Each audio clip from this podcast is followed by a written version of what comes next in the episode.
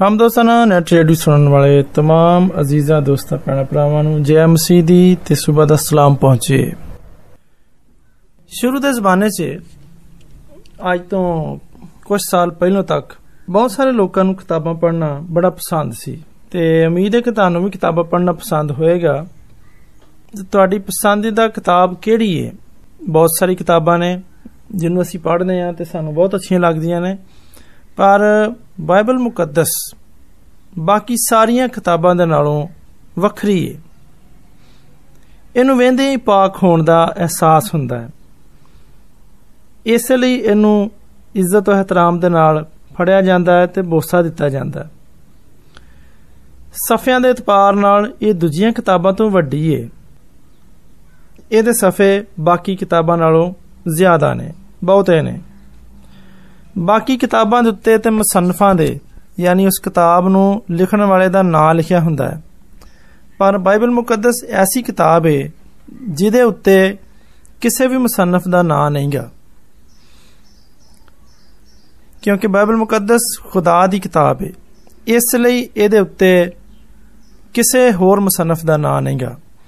ਇਹਦਾ ਅਸਲ ਲਿਖਾਰੀ ਖੁਦ ਖੁਦਾ ਹੈ ਇਹ ਕਿਤਾਬ ਖੁਦਾ ਦੇ ਵੱਲੋਂ ਬੰਦਿਆਂ ਦੇ ਲਈ ਪੈਗਾਮ ਹੈ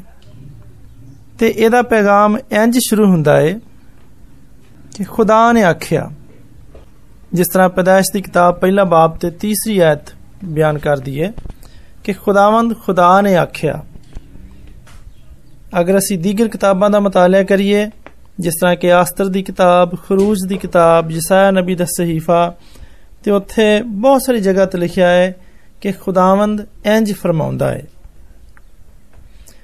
ਬਾਈਬਲ ਮੁਕੱਦਸ ਦੂਜੀਆਂ ਕਿਤਾਬਾਂ ਦੇ ਵਾਂਗਰ ਇੱਕ ਕਿਤਾਬ ਨਹੀਂ ਬਲਕਿ ਬਹੁਤ ਸਾਰੀ ਇਲਹਾਮੀ ਯਾਨੀ ਖੁਦਾਈ ਅਸਮਾਨੀ ਕਿਤਾਬਾਂ ਦਾ ਇੱਕ ਮਜਮੂਆ ਹੈ ਇਕੱਠ ਹੈ ਬਾਈਬਲ ਮੁਕੱਦਸ ਨੂੰ ਦੋ ਵੱਡਿਆਂ ਹਿੱਸਿਆਂ ਵਿੱਚ ਤਕਸੀਮ ਕੀਤਾ ਗਿਆ ਹੈ ਪਹਿਲੇ ਹਿੱਸੇ ਨੂੰ ਪੁਰਾਣਾ ਅਹਿਦਨਾਮਾ ਕਿਹਾ ਜਾਂਦਾ ਹੈ ਤੇ ਦੂਜੇ ਹਿੱਸੇ ਨੂੰ ਨਵਾਂ ਅਹਿਦਨਾਮਾ ਆਖਿਆ ਜਾਂਦਾ ਹੈ ਇਹ ਦੇ ਅਤੀਕ ਯਾਨੀ ਪੁਰਾਣੇ ਅਹਿਦਨਾਮੇ ਦੀ ਕਿਤਾਬਾਂ ਵਿੱਚ ਖੁਦਾਮ ਯਿਸੂ ਮਸੀਹ ਦੀ ਦੁਨੀਆ ਵਿੱਚ ਆਮਦ ਦੇ ਬਾਰੇ ਵਾਅਦੇ ਤੇ ਪੇਸ਼ਨਗੋਈਆਂ ਲਿਖੀਆਂ ਨੇ ਤੇ ਨਵੇਂ ਅਹਿਦਨਾਮੇ ਦੀ ਕਿਤਾਬਾਂ ਵਿੱਚ ਖੁਦਾਮ ਯਿਸੂ ਮਸੀਹ ਦੀ ਪੈਦਾਇਸ਼ ਉਹਦੀ ਜ਼ਿੰਦਗੀ ਤਾਲੀਮ ਤੇ ਮੌਜਜ਼ਾਤ ਲਿਖੇ ਗਏ ਨੇ ਬਾਈਬਲ ਮੁਕੱਦਸ ਖੁਦਾ ਦੇ ਇਲਹਾਮ ਤੋਂ ਲਿਖੀ ਗਈ ਹੈ ਇਲਹਾਮ ਦੇ ਮਾਨੀ ਨੇ ਉਹ ਗੱਲ ਜਿਹੜੀ ਖੁਦਾ ਵੱਲੋਂ ਫੂਕੀ ਜਾਵੇ ਇਲਹਾਮ ਨੂੰ ਸਮਝਣ ਦੇ ਲਈ ਅਸੀਂ ਇੱਕ ਬੜੀ ਸਾਦਾ ਜੀ ਮਿਸਾਲ ਲੈ ਸਕਨੇ ਆ ਕਿ ਗੁਬਾਰਾ ਜਿਹਨੂੰ ਪੰਜਾਬੀ 'ਚ ਪਕਾਨਾ ਵੀ ਆਂਦੇ ਨੇ ਜਦੋਂ ਤੱਕ ਇਹਦੇ 'ਚ ਹਵਾ ਨਾ ਹੋਵੇ ਉਹ ਛੋਟਾ ਜਿਹਾ ਹੁੰਦਾ ਹੈ ਉਹ ਹਮਵਾਰ ਹੁੰਦਾ ਹੈ ਪਰ ਜਦੋਂ ਇਹਦੇ ਵਿੱਚ ਹਵਾ ਭਰੀ ਜਾਂਦੀ ਹੈ ਤੇ ਗੁਬਾਰਾ ਫੁੱਲ ਕੇ ਗੋਲ ਸ਼ਕਲ ਇਖਤਿਆਰ ਕਰ ਲੈਂਦਾ ਤੇ ਹਵਾ ਦੇ ਵਿੱਚ ਉੱਡਣ ਦੇ ਕਾਬਿਲ ਹੋ ਜਾਂਦਾ ਹੈ ਇਸੇ ਹੀ ਤਰ੍ਹਾਂ ਬਾਈਬਲ ਮੁਕੱਦਸ ਵਿੱਚ ਅਸੀਂ ਪੜ੍ਹਦੇ ਹਾਂ ਕਿ ਜਦੋਂ ਖੁਦਾ ਨੇ ਇਨਸਾਨ ਨੂੰ ਜ਼ਮੀਨ ਦੀ ਮਿੱਟੀ ਨਾਲ ਬਣਾਇਆ ਤੇ ਫਿਰ ਉਹਦੇ ਨਥਨਿਆਂ 'ਚ ਜ਼ਿੰਦਗੀ ਦਾ ਦਮ ਫੂਕਿਆ ਤੇ ਉਹ ਜੀਂਦੀ ਜਾਨ ਹੋਇਆ। ਉਹਦੇ ਵਿੱਚ ਜ਼ਿੰਦਗੀ ਆ ਗਈ। ਇਸੇ ਤਰ੍ਹਾਂ ਖੁਦਾ ਨੇ ਕਲਾਮੇ ਮੁਕੱਦਸ ਦੇ ਲਫ਼ਜ਼ਾਂ ਵਿੱਚ ਆਪਣੀ ਰੂਹ ਫੂਕ ਦਿੱਤੀ। ਉਸ ਨੇ ਰੂਹੁਲ ਕੁਦਸ ਦੇ ਵਸੀਲੇ ਆਪਣਾ ਕਲਾਮ ਇਨਸਾਨੀ ਲਫ਼ਜ਼ਾਂ ਦੇ ਵਿੱਚ ਫੂਕ ਦਿੱਤਾ। ਤੇ ਕਲਾਮੇ ਮੁਕੱਦਸ ਦਾ ਇੱਕ ਇੱਕ ਲਫ਼ਜ਼ ਜ਼ਿੰਦਗੀ ਰੱਖਦਾ ਹੈ ਤੇ ਖੁਦਾ ਦਾ ਕਲਾਮ ਇਬਰਾਨੀ ਦੇ ਖੱਤ ਦੇ ਚੌਥੇ ਬਾਬ ਦੀ 12ਵੀਂ ਆਇਤ ਚ ਲਿਖਿਆ ਹੈ ਕਿ ਖੁਦਾ ਦਾ ਕਲਾਮ ਜ਼ਿੰਦਾ ਤੇ ਮੌਸਰ ਹੈ ਖੁਦਾ ਦਾ ਕਲਾਮ ਇਨਸਾਨ ਦੀ ਜ਼ੁਬਾਨ ਦੇ ਵਿੱਚ ਇਨਸਾਨਾਂ ਦੇ ਵਸੀਲੇ ਨਾਲ ਲਿਖਿਆ ਗਿਆ ਹੈ ਮੁਕੱਦਸ ਪਤਰਸ ਦੂਸਰਾ ਪਤਰਸ ਉਹਦੇ ਪਹਿਲਾ ਬਾਬ ਤੇ 21ਵੀਂ ਆਇਤ ਚ ਲਿਖਦੇ ਨੇ ਕਿਉਂਕਿ ਨਬੂਵਤ ਦੀ ਕੋਈ ਵੀ ਗੱਲ ਬੰਦੇ ਦੀ ਖਾਸ਼ ਨਾਲ ਕਦੀ ਨਹੀਂ ਹੋਈ, ਬਲਕਿ ਬੰਦੇ ਰੂਲ ਕੁਦਸ ਦੇ ਇਲਹਾਮ ਦੇ ਨਾਲ ਖੁਦਾ ਵੱਲੋਂ ਬੋਲਦੇ ਸਨ। ਇਸ ਲਈ ਬਾਈਬਲ ਮੁਕੱਦਸ ਦਾ ਇੱਕ ਇੱਕ ਲਫ਼ਜ਼ ਸਾਡੇ ਲਈ ਖਾਸ ਤੇ ਅਹਿਮ ਹੈ। ਖੁਦਾ ਬਾਈਬਲ ਮੁਕੱਦਸ ਦੇ ਜ਼ਰੀਏ ਸਾਡੇ ਨਾਲ ਹਮ ਕਲਾਮ ਹੁੰਦਾ ਹੈ ਤੇ ਇਸ ਕਲਾਮ ਨੂੰ ਪੜਨ ਵਾਲਿਆਂ ਨੂੰ ਮੁਬਾਰਕ ਆਖਿਆ ਗਿਆ। ਮੁਕੱਦਸ ਯੋਹੰਨਾ ਰਸੂਲ ਮੁਕਾਸ਼ਫਾ ਦੀ ਕਿਤਾਬ ਤੇ ਉਹਦੇ ਪਹਿਲੇ ਬਾਬ ਦੀ ਤੀਜੀ ਆਇਤ ਚ ਲਿਖਦੇ ਨੇ ਵਾਰਿਕ ਹੈ ਉਹ ਜਿਹੜਾ ਨਬੂਵਤ ਦਾ ਕਲਾਮ ਪੜ ਕੇ ਸੁਣਾਉਂਦਾ ਏ ਤੇ ਉਹ ਵੀ ਜਿਹੜੇ ਸੁਣਦੇ ਤੇ ਇਹਨਾਂ ਗੱਲਾਂ ਉੱਤੇ ਅਮਲ ਕਰਦੇ ਨੇ ਜਿਹੜੀਆਂ ਇਹਦੇ ਵਿੱਚ ਲਿਖੀਆਂ ਹੋਈਆਂ ਨੇ ਡੀਅਰ ਲਿਸਨਰਸ ਬਾਈਬਲ ਮੁਕੱਦਸ ਦਾ ਦਾਵਾ ਹੈ ਕਿ ਇਹ ਖੁਦਾ ਦਾ ਕਲਾਮ ਹੈ ਖੁਦਾ ਜਿਨਨੇ ਸਾਰੀ ਕਾਇਨਾਤ ਨੂੰ ਪੈਦਾ ਕੀਤਾ ਤੇ ਉਹ ਇਹਨੂੰ ਕਾਇਮ ਰੱਖੇ ਹੋਏ ਹੈ ਤੇ ਬਾਈਬਲ ਮੁਕੱਦਸ ਇਨਸਾਨ ਦੇ ਸਾਹਮਣੇ ਖੁਦਾ ਦੀ ਮਰਜ਼ੀ ਦੇ ਮੁਤਾਬਕ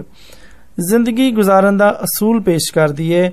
ਤੇ ਖੁਦਾ ਦੇ ਹੁਕਮਾਂ ਦੀ ਅਤਾਤ ਤੇ ਨਾਫਰਮਾਨੀ ਦੇ ਨਤੀਜੇ ਨੂੰ ਪੇਸ਼ ਕਰਦੀ ਏ ਅਗਰ ਕੋਈ ਇਹਨੂੰ ਸੰਜੀਦਗੀ ਦੇ ਨਾਲ ਪੜ੍ਹੇ ਤੇ ਬਾਈਬਲ ਮੁਕੱਦਸ ਫਰਮਾਬਰਦਾਰੀ ਦੇ ਨਤੀਜੇ ਬਿਆਨ ਕਰਦੀ ਏ ਆਪਣਾ ਹਕੀਕੀ ਅਸਰ ਦੱਸਦੀ ਏ ਬਹੁਤ ਸਾਰੇ ਲੋਕਾਂ ਨੇ ਇਸ ਕਿਤਾਬੇ ਮੁਕੱਦਸ ਨੂੰ ਪੜ੍ਹ ਕੇ ਤੇ ਆਪਣੀ ਜ਼ਿੰਦਗੀ ਦਾ ਰੁਖ ਮੋੜ ਲਿਆ ਤੇ ਖੁਦਾ ਦੇ ਵੱਲ ਰਾਗਬ ਹੋ ਗਏ ਨੇ ਖੁਦਾ ਵੱਲ ਮੋੜ ਆਏ ਨੇ ਬਾਈਬਲ ਮੁਕੱਦਸ ਆਪਣੇ ਪੜਨ ਵਾਲਿਆਂ ਨੂੰ ਦਨਾਈ ਬਖਸ਼ਦੀ ਏ ਤਸੱਲੀ ਤੇ ਉਮੀਦ ਦਿਵਾਉਂਦੀ ਏ ਖੁਦਾ ਦੇ ਨਜਾਤ ਦੇ ਕੁਦਰਤ ਨੂੰ ਪੇਸ਼ ਕਰਦੀ ਏ ਸਾਡੀ ਰੋਜ਼ਾਨਾ ਜ਼ਿੰਦਗੀ ਵਿੱਚ ਰਾਹਨਮਾਈ ਕਰਦੀ ਏ ਕਾਮਯਾਬੀ ਦੀ ਕੁੰਜੀ ਏ ਤੇ ਇਹ ਸਾਰਾ ਕੁਝ ਇਹ ਸਾਰਾ ਕੁਝ ਵਾਅਦੇ ਨੇ ਇਹ ਪਾਕ ਕਲਾਮ ਦੇ ਵਾਅਦੇ ਨੇ ਖੁਦਾ ਦੇ ਵਾਅਦੇ ਨੇ ਜਿਹੜੇ ਪਾਕ ਕਲਾਮ ਦੇ ਵਿੱਚ ਮੁxtਲਫ ਜਗ੍ਹਾਵਾਂ ਦੇ ਵਿੱਚ ਲਿਖੇ ਹੋਏ ਨੇ ਜਿਵੇਂ ਤਮੋਥੀਅਸ ਦਾ ਨਾਮ ਖੱਤ ਦੇ ਵਿੱਚ ਰੋਮੀਓ ਦਾ ਨਾਮ ਖੱਤ ਦੇ ਵਿੱਚ ਫਿਰ ਜ਼ਬੂਰਾਂ ਦੇ ਵਿੱਚ ਯਸ਼ਵਾ ਦੀ ਕਿਤਾਬ 'ਚ ਇਸ ਤਰ੍ਹਾਂ ਜਿਵੇਂ ਜਿਵੇਂ ਤੁਸੀਂ ਪੜੋਗੇ ਖੁਦਾ ਦੇ ਵਾਅਦੇ ਨੇ ਤੁਸੀਂ ਜਾਣੋਗੇ ਬਾਈਬਲ ਮੁਕੱਦਸ ਤੁਹਾਡੀ ਜ਼ਿੰਦਗੀ ਨੂੰ ਤਬਦੀਲ ਕਰ ਸਕਦੀ ਏ ਰੋਜ਼ਾਨਾ ਬਾਈਬਲ ਮੁਕੱਦਸ ਨੂੰ ਪੜਨ ਦੀ ਆਦਤ ਬਣਾਓ ਜਿਸ ਤਰ੍ਹਾਂ ਰੋਜ਼ਾਨਾ ਅਸੀਂ ਆਪਣੇ ਬਦਨ ਦੇ ਲਈ ਖੁਰਾਕ ਹਾਸਲ ਕਰਨੇ ਆ ਤੇ ਖਾਣੇ ਆ ਤੇ ਸਾਡੀ ਸਿਹਤ ਠੀਕ ਰਹਿੰਦੀ ਏ ਇਸੇ ਤਰ੍ਹਾਂ ਚੰਗੀ ਰੋਹਾਨੀ ਸਿਹਤ ਦੇ ਲਈ ਰੋਹਾਨੀ ਖੁਰਾਕ ਦੀ ਜ਼ਰੂਰਤ ਹੁੰਦੀ ਏ ਜਿਹੜੀ ਕਿ ਸਾਨੂੰ ਬਾਈਬਲ ਮੁਕੱਦਸ ਦੇ ਵਿੱਚੋਂ ਹਾਸਲ ਹੁੰਦੀ ਏ ਡੀਅਰ ਲਿਸਨਰਸ ਕਦੀ ਤੁਸੀਂ ਸੋਚਿਆ ਕਿ ਸਮਾਨ ਉੱਤੇ ਸੂਰਜ ਚੰਦ ਤੇ ਸਿਤਾਰਿਆਂ ਨੂੰ ਕਦੀ ਤੁਸੀਂ ਵੇਖਿਆ ਕਦੀ ਤੁਹਾਨੂੰ ਹੈਰਾਨੀ ਹੋਈ ਕਿ ਆਖਰ ਇਹ ਸਭ ਕਿੱਥੋਂ ਆਏ ਨੇ ਇਸ ਸਵਾਲ ਦਾ ਜਵਾਬ ਬਾਈਬਲ ਮੁਕੱਦਸ ਵਿੱਚ ਦਿੱਤਾ ਗਿਆ ਹੈ ਕਿ ਖੁਦਾ ਆਸਮਾਨ ਤੇ ਜ਼ਮੀਨ ਤੇ ਸਭ ਕੁਝ ਜਿਹੜਾ ਇਹਨਾਂ ਦੇ ਵਿੱਚ ਵੇ ਖੁਦਾ ਨੇ ਖਲਕ ਕੀਤਾ ਇਸ ਲਈ ਉਹ ਖਾਲਕ ਖਵਾਉਂਦਾ ਬਾਈਬਲ ਮੁਕੱਦਸ ਵਿੱਚ ਅਸੀਂ ਪੜ੍ਹਨੇ ਆ ਕਿ ਖੁਦਾ ਆਸਮਾਨ ਤੇ ਜ਼ਮੀਨ ਤੇ ਸਭ ਕੁਝ ਜੋ ਕੁਝ ਵੀ ਇਹਦੇ ਵਿੱਚ ਹੈ, ਇਹ ਸਭ ਖੁਦਾ ਨੇ ਖਲਕ ਕੀਤਾ ਹੈ, ਖੁਦਾ ਨੇ ਬਣਾਇਆ ਹੈ। ਬਾਈਬਲ ਮੁਕੱਦਸ ਵਿੱਚ ਪੈਦਾਇਸ਼ ਦੀ ਕਿਤਾਬ ਦੇ ਪਹਿਲੇ ਬਾਬ ਦੀ ਪਹਿਲੀ ਆਇਤ 'ਚ ਇੰਜ ਲਿਖਿਆ ਹੈ, ਇਬਤਦਾ ਵਿੱਚ ਖੁਦਾ ਨੇ ਜ਼ਮੀਨੋ ਆਸਮਾਨ ਨੂੰ ਬਣਾਇਆ। ਸ਼ੁਰੂ ਵਿੱਚ ਜ਼ਮੀਨ, ਵੀਰਾਨ ਤੇ ਸੁਨਸਾਨ ਸੀ ਤੇ ਗਹਿਰਾਓ ਦੇ ਉੱਤੇ ਹਨੇਰਾ ਸੀ ਤੇ ਖੁਦਾ ਦੀ ਰੂਹ ਪਾਣੀਆਂ ਦੇ ਉੱਤੇ ਜੁੰਬਸ਼ ਕਰਦੀ ਸੀ। ਜਦੋਂ ਕਦੀ ਅਸੀਂ ਜ਼ਮੀਨ ਦੀ ਤਸਵੀਰ ਵੇਖਨੇ ਆ ਗਲੋਬ ਵੇਖਨੇ ਆ ਤੇ ਅਸੀਂ ਤਸਵਰ ਕਰ ਸਕਨੇ ਆ ਕਿ ਐਵੇਂ ਨਹੀਂ ਸੀ। ਅਸੀਂ ਵੇਖ ਸਕਨੇ ਕਿ ਹੁਣ ਸਾਡੀ ਜ਼ਮੀਨ ਕਿਹੋ ਜੀ ਵਿਖਾਲੀ ਦਿੰਦੀ ਹੈ। ਪਰ ਜਦੋਂ ਖੁਦਾ ਨੇ ਜ਼ਮੀਨ ਨੂੰ ਬਣਾਇਆ ਤੇ ਜ਼ਮੀਨ ਇਹੋ ਜੀ ਨਹੀਂ ਸੀ ਜ਼ਮੀਨ ਉਤੇ ਕੁਝ ਵੀ ਨਹੀਂ ਸੀ ਜ਼ਮੀਨ ਬੇਸ਼ਕਲ ਸੀ ਵੀਰਾਨ ਤੇ ਸੁਨਸਾਨ ਸੀ ਤੇ ਹਰ ਪਾਸੇ ਹਨੇਰਾ ਸੀ ਫਿਰ ਖੁਦਾ ਨੇ ਆਖਿਆ ਰੋਸ਼ਨੀ ਹੋ ਜਾ ਤੇ ਰੋਸ਼ਨੀ ਹੋ ਗਈ ਤੇ ਖੁਦਾ ਨੇ ਵੇਖਿਆ ਕਿ ਰੋਸ਼ਨੀ ਚੰਗੀ ਏ ਖੁਦਾ ਨੇ ਰੋਸ਼ਨੀ ਨੂੰ ਦੇਣ ਆਖਿਆ ਤੇ ਹਨੇਰੇ ਨੂੰ ਰਾਤ ਆਖਿਆ। ਫਿਰ ਖੁਦਾ ਨੇ ਆਸਮਾਨ ਨੂੰ, ਜ਼ਮੀਨ ਨੂੰ ਨਬਾਤਾਤ, ਯਾਨੀ ਜੜੀ ਬੂਟੀਆਂ, ਪੌਦੇ, ਦਰਖਤ, ਜਾਨਵਰਾਂ ਤੇ ਚਾਰ ਪੈਰਾਂ ਵਾਲੇ ਜਾਨਵਰਾਂ ਤੇ ਰੜਨ ਵਾਲੇ ਕੀੜੇ ਮਕੌੜਿਆਂ ਤੇ ਹਵਾ ਦੇ ਪਰਿੰਦਿਆਂ ਤੇ ਸਮੁੰਦਰੀ ਜਾਨਵਰਾਂ ਤੇ ਅਸਮਾਨ ਦੇ, ਅਸਮਾਨ ਨੂੰ ਸੂਰਜ, ਚੰਦ ਤੇ ਸਿਤਾਰਿਆਂ ਦਾ ਨਾਲ ਸਜਾਇਆ। ਇਸ ਤਰ੍ਹਾਂ ਖੁਦਾ ਨੇ ਅਸਮਾਨ ਤੇ ਜ਼ਮੀਨ ਤੇ ਉਹ ਸਭ ਕੁਝ ਜਿਹੜਾ ਇਹਨਾਂ ਦੇ ਵਿੱਚ ਹੈ ਆਪਣੇ ਕਲਮੇ ਤੋਂ ਬਣਾਇਆ। ਖੁਦਾ ਨੇ ਆਖਿਆ, ਇਹ ਸਭ ਕੁਝ ਜਿਹੜਾ ਵਜੂਦ 'ਚ ਹੈ ਉਹ ਹੋ ਗਿਆ। ਇਹ ਸਭ ਕੁਝ ਖੁਦਾ ਨੇ ਇਨਸਾਨ ਦੇ ਲਈ ਬਣਾਇਆ। ਤੇ ਖੁਦਾ ਨੇ ਇਨਸਾਨ ਨੂੰ ਆਪਣੀ ਸੂਰਤ ਉੱਤੇ ਬਣਾਇਆ। ਖੁਦਾ ਨੇ ਆਸਮਾਨ ਉਹ ਜ਼ਮੀਨ ਤੇ ਉਹਦੀ ਕੁੱਲ ਅਰਾਸਤੀ ਕੁੱਲ ਸਜਾਵਟ ਮੁਕੰਮਲ ਕਰਨ ਦੇ ਬਾਅਦ ਇਨਸਾਨ ਨੂੰ ਬਣਾਇਆ ਤੇ ਇਨਸਾਨ ਨੂੰ ਆਪਣੀ ਸੂਰਤ ਤੇ ਆਪਣੀ ਮਾਨਤ ਬਣਾਇਆ ਖੁਦਾ ਨੇ ਇਨਸਾਨ ਨੂੰ ਆਪਣੀ ਸੂਰਤ ਤੇ ਬਣਾਇਆ ਖੁਦਾ ਨੇ ਉਹਨੂੰ ਬਰਕਤ ਦਿੱਤੀ ਤੇ ਇਹਨਾਂ ਨੂੰ ਆਖਿਆ ਕਿ ਫਲੋ ਤੇ ਵਧੋ ਤੇ ਜ਼ਮੀਨ ਨੂੰ ਮਾਮੂਰ ਕਰੋ ਤੇ ਮਹਕੂਮ ਕਰੋ ਤੇ ਸਮੁੰਦਰ ਦੀਆਂ ਮੱਛਲੀਆਂ ਤੇ ਅਸਮਾਨ ਦੇ ਪਰਿੰਦਿਆਂ ਤੇ ਸਭ ਮਖਲੂਕਾਤ ਉੱਤੇ ਜਿਹੜੀਆਂ ਜ਼ਮੀਨ ਉੱਤੇ ਤੁਰਦੀਆਂ ਫਿਰਦੀਆਂ ਨੇ ਹਕੂਮਤ ਕਰੋ ਖੁਦਾ ਨੇ ਜ਼ਮੀਨ ਉੱਤੇ ਇਨਸਾਨਾਂ ਨੂੰ ਸਭ ਮਖਲੂਕਾਤ ਉੱਤੇ ਇਖਤਿਆਰ ਦਿੱਤਾ ਤੇ ਇਸ ਸਭ ਦੀ ਨਿਗਹਿਬਾਨੀ ਤੇ ਹਿਫਾਜ਼ਤ ਦਾ ਕੰਮ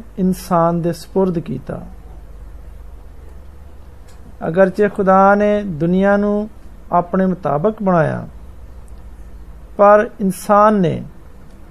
ਖੁਦਾ ਤੋਂ ਹਟ ਕੇ ਆਪਣੀ ਰਾਹ ਦਾ ਇੰਤਖਾਬ ਕੀਤਾ। ਇਨਸਾਨ ਨੇ ਖੁਦਾ ਦੀ ਨਾਫਰਮਾਨੀ ਕੀਤੀ ਤੇ ਖੁਦਾ ਦੇ ਅਸਲ ਮਨਸੂਬੇ ਨੂੰ ਤਰਕ ਕਰਤਾ। ਫਿਰ ਵੀ ਖੁਦਾ ਨੇ ਇਨਸਾਨ ਨੂੰ ਛੱਡ ਨਹੀਂ ਦਿੱਤਾ। ਬਲਕਿ ਉਹਦਾ ਗਵਾਚਿਆ ਹੋਇਆ ਮਕਾਮ ਤੇ ਇੱਜ਼ਤ ਦਿਵਾਉਣ ਦੇ ਲਈ ਖੁਦਾ ਨੇ ਇੱਕ ਨਜਾਤ ਦੇਹਿੰਦੇ ਦਾ ਵਾਅਦਾ ਕੀਤਾ। ਇਨਸਾਨ ਕਿਸ ਤਰ੍ਹਾਂ ਪਹਿਲੀ ਤਖਲੀਕ ਤੇ ਆਦਮ ਦੀ ਨਾਫਰਮਾਨੀ ਤੋਂ ਨਵੀਂ ਤਖਲੀਕ ਵਿੱਚ ਦਾਖਲ ਹੋ ਸਕਦਾ, ਨਵੀਂ ਪੈਦਾਇਸ਼ 'ਚ ਦਾਖਲ ਹੋ ਸਕਦਾ? ਇਹ ਖੁਦਾਵੰਦ ਯਿਸੂ ਮਸੀਹ ਦੀ ਸਲੀਬ ਦੇ ਵਸੀਲੇ ਦੇ ਨਾਲ ਹੀ ਮੁਮਕਿਨ ਹੋਇਆ। ਕਿਉਂਕਿ ਖੁਦਾ ਦਾ ਪਾਕ ਕਲਾਮ ਮੁਕੱਦਸ ਯੋਹੰਨਾ ਦੀ ਇੰਜੀਲ ਤੀਸਰਾ ਬਾਬ ਤੇ 16ਵੀਂ ਅਧ ਦੱਸਦਾ ਹੈ ਕਿਉਂਕਿ ਖੁਦਾ ਨੇ ਦੁਨੀਆ ਦੇ ਨਾਲ ਇਹੋ ਜਿਹਾ ਪਿਆਰ ਕੀਤਾ ਕਿ ਉਹਨੇ ਆਪਣਾ ਇਕਲੌਤਾ ਬੇਟਾ ਬਖਸ਼ ਦਿੱਤਾ, ਤਾਂ ਕਿ ਜੋ ਕੋਈ ਉਹਦੇ ਉੱਤੇ ਈਮਾਨ ਲਿਆਵੇ, ਹਲਾਕ ਨਾ ਹੋਵੇ, ਬਲਕਿ ਸਦਾ ਦੀ ਜ਼ਿੰਦਗੀ ਪਾਵੇ। ਮਸੀਹੀ ਜਿਹੜੇ ਖੁਦਾ ਯਿਸੂ ਮਸੀਹ ਤੇ ਈਮਾਨ ਲਿਆਉਂਦੇ ਨੇ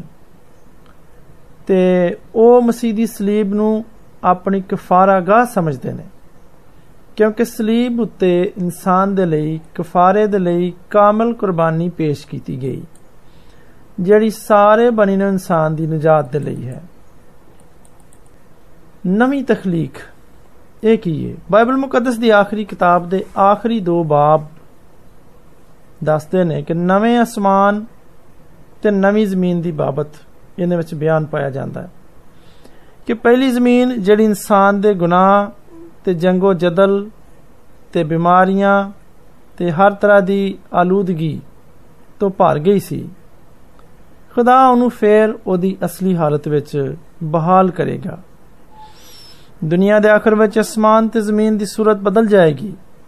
ਫਿਰ ਜਿਸ ਤਰ੍ਹਾਂ ਖੁਦਾ ਬਾਗੇ ਅਦਨ ਵਿੱਚ ਇਨਸਾਨ ਦੇ ਨਾਲ ਸੀ ਉਹ ਫੇਰ ਤੋਂ